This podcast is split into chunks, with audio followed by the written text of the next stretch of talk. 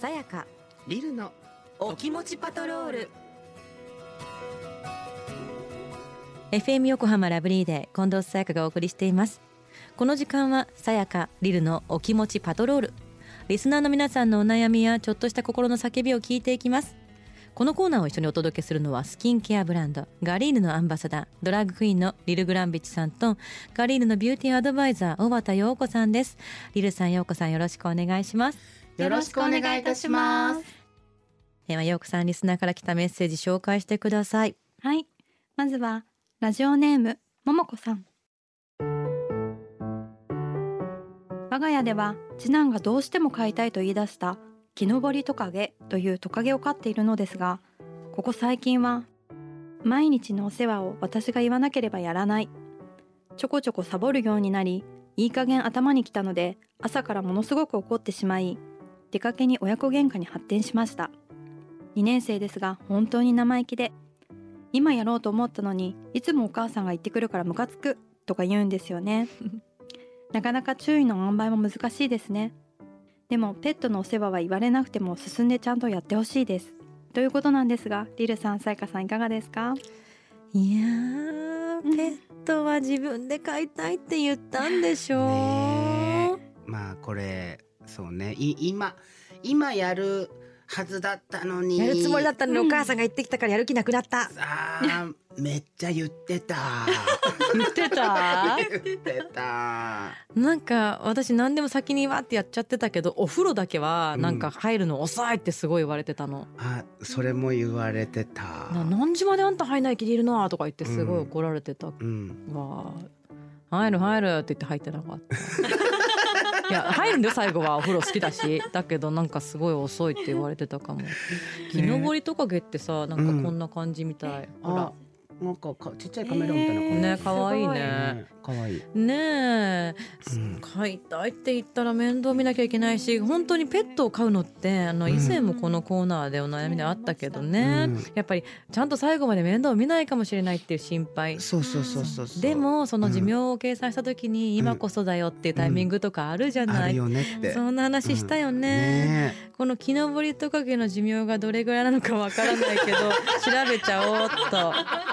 ちょっと寿命を調べちゃおう。サクサクっと今あだいたい5年ぐらいって書いてあある本よりは、ううん。これいくつだ？最近なのかな？買い出したの。ねどれくらいなんだろう。でもあの木登りトカゲが欲しいっていうのは割とあの子供の中ではちょっと変わり者の感じだよね。ね、初めて木登りトカゲを知でもなりました。んかさ図鑑で見たかもしれないよ、あそうだね。可愛いって思ったかもしれないよ、そうね2年生ってどれぐらい面倒を見るのかな？ちょっと早かったのかもしれない。木登りトカゲは。あとなんかほら物言わないじゃん。泣いたりとかも多分あんまりしないでしょ。うん。爬虫類だうと。ん。だからあの反応薄かったのかもね。思ってる ね。えで親も逆に犬とかは大変だけど木登りトカゲならいいかもよってね OK しちゃったところにも若干の責任はあるし親として保護者としてはうんやっぱりちゃんと飼うことは責任が一番大人としてあるからまあ本当に2人ですお世話をするというつもりでもう引き受けるしかないよね。まあまああの多分ねこれ世話をしないことを怒ってるんじゃないと思うのよ。うんまあその今その次男が、まあ、生意気になって口答えを始めたっていうのがなんかもうどうしたらいいもんかっていうことな気がするんだよねおそらく。あの別に、うん、そうだね。亡くなった時に学ぶよ本当に。ええ。まあ、生命のねそう。まあ、その重さはねすごくねきっかけチャンスだったりはするから、でもそれってなくならないとわからないっていうのがあるんだよね。うん。ルール決めたらいいんじゃない？例えばもう毎日自分がやってるんであれば例えば何曜日だけはあなたがやんなさいとか、うん。それでちょっと変化を見てごらんとかっていうふうに、まあ、生意気盛りなタイミングでそれってなかなか受け入れてくれないかもしれないけど、ちょっと多めに言ってます何曜日と何曜日と何曜日やらなさいって言って嫌だって言ったらちょっと減らしてあげて、うん。じゃあ何曜日と何曜日だけやってっていうふうにして、うん。それだったらいいんじゃないってあとは私が毎日やるのよって言って。まあそのそうだねお世話の時間を決めておくこともいいかなと思う。うんうんうん。その学校から帰ってきてその自由になる時間多分テレビ見たいとかって時間もあるだろうから、うん。まあ、その隙間時間で、うん。そのお世話ができトイレの掃除したりとか、うんうん。餌あげたりとかっていうのを何時にするっていうのを決めておくのもいいかなと思います。な。るほどね。ほら朝なのか7時だよって。とかね。トカゲさんの時間だよって。言えたりすんのかなって、そうね。トカゲさんにはこの家族しかいないですからね。そうそうそうそう。そう本当にそうなんだよね。うん。ちゃんとねあなたが買うって言っただけじゃなくってこの子からすればあなたが親なんだよっていうことを改めて言ってあげてきちんと面倒を見る時間とかきっかけを自分の親が作ってあげるっていうのもね,、ううん。ん。いいかもね。動物はね喋れないからね。はい。さあ続いては。はい。ラジオネームカンさん私は現在育休中で3月に引っ越し4月から仕事復帰を控えています。旦那さんはメンタルが少し弱く育休中に体調を崩してその時は埼玉の病院に連れて行ったりとサポートができました。しかしこれから仕事復帰をすると1歳の子供のお世話と自分の仕事のことでサポートができるのか不安です。浮き沈みが激しい時があるのですが子供がいて忙しい時は自分で何とかしてよと思ってしまいます。冷たいですよね。どういう心積もりでやっていけばいいでしょうか。ぜひアドバイスお願いします。ということなんですがリルさんさやかさんいかがですか？うーん。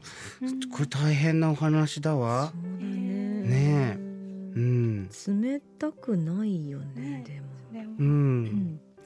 なんかさまあ多分メンタルが弱くてっていう旦那さんをもがねいらっしゃるってことだけど結構メンタル弱ってる時ってう、んうん、ほっといてあげるっていう距離感もある程度大事な気がするんですね。あのそんなにこういや何もできない状態だからって全部やってあげるっていうよりもまあちょっとほったらかしてあげとくっていうのも、旦那さんももしかしたらそれが居心地がいいっていうふうに感じるかもしれないしあのご自身ももう今1歳の子供がいてっていう状態なんだか大変らだよこれが。まあ第三者の手を借りる。それは本当にできる限りのことやった方がいい。自分たちだけで何とかしようって思わなくてもいいと思うし。うお願いだからそれをそのプランをなんか探してほしいよね、第三者の手を借りるっていうプランはね。ね、例えばおばあちゃんおじいちゃんとかにお子さんの少しでも、あのケアをしてもらう時間をうんうん。1日とか1週間の中でどっかですごく長い間ちょっとつお願いって言ってうん。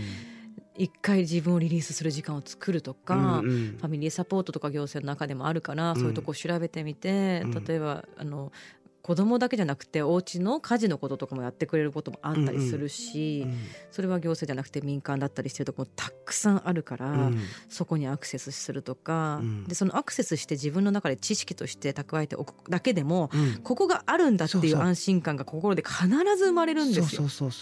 だからそれはやってほしいな、うね、うん。はあ本当にねなんかね、子供産んだ後私もそうだったんだけど、うん。半年ぐらい、うん。自分の子供だと思えないというか思えてるんだけどどっかでなんか違う生き物が勝手に進んで大きくなるじゃない、そうよね。な自分から生まれてきたものが、うん。なんか不思議な感覚がずっと抜けなくって、うんだからそれはねじ自分こそ旦那さんがメンタル少し弱くじゃなくてご自身もうん。弱くなってるって自覚して、私が何とかしようかしないとって思わなくてもいいと思うんだよな。そう思います、うん。うん、何もその第三者の手を借りることがあの恥ずかしいことでも何でもない。前でもないよ。何でもないんでもうそれはぜひ借りましょう、うん、旦那さんとのこの距離感っていうのもね、うん。あまりこう手を手を手をっていうふうに思わないようにするっていうのも一つ試してみる方法かもしれませんね。はい。いやー本当に家族って大変だな。ペットしかりお子さんしかり、まあ相手しかり、えーねえなんかうん。